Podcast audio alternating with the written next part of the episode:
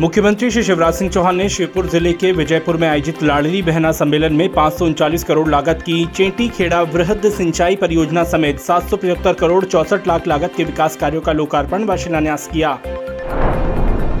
विजयपुर में आयोजित कार्यक्रम में मुख्यमंत्री श्री चौहान ने कहा कि लाडली बहना योजना के तहत बहनों के खातों में प्रतिमाह एक हज़ार डाले जा रहे हैं ताकि छोटी मोटी जरूरतों को पूर्ति मेरी बहनें स्वयं कर सके।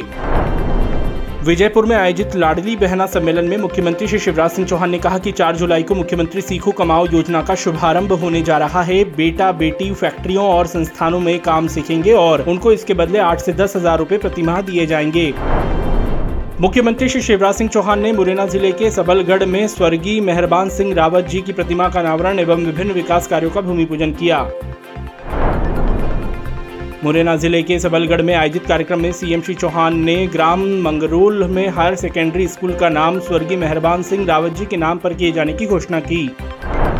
मुख्यमंत्री श्री शिवराज सिंह चौहान ने मुरैना ज़िले के बानमोर में जेके टायर फैक्ट्री में रिबन काट कर नवीन टायर प्लांट का उद्घाटन किया। इस दौरान केंद्रीय मंत्री श्री नरेंद्र सिंह तोमर एवं केंद्रीय मंत्री श्री ज्योतिरादित्य सिंधिया एवं जेके टायर्स के चेयरमैन डॉक्टर रघुपति सिंघानिया मौजूद थे।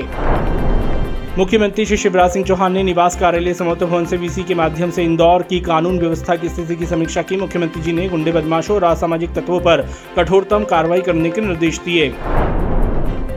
अपने प्रतिदिन पौधरोपण के संकल्प के क्रम में मुख्यमंत्री श्री शिवराज सिंह चौहान ने आज श्यामलाल स्थित उद्यान में बरगद, कचनार और मोलशे के पौधे रोपे। मुख्यमंत्री श्री शिवराज सिंह चौहान से विधानसभा अध्यक्ष श्री गिरीश गौतम जी ने निवास कार्यालय समत्व भवन में सौजन्य भेंट की।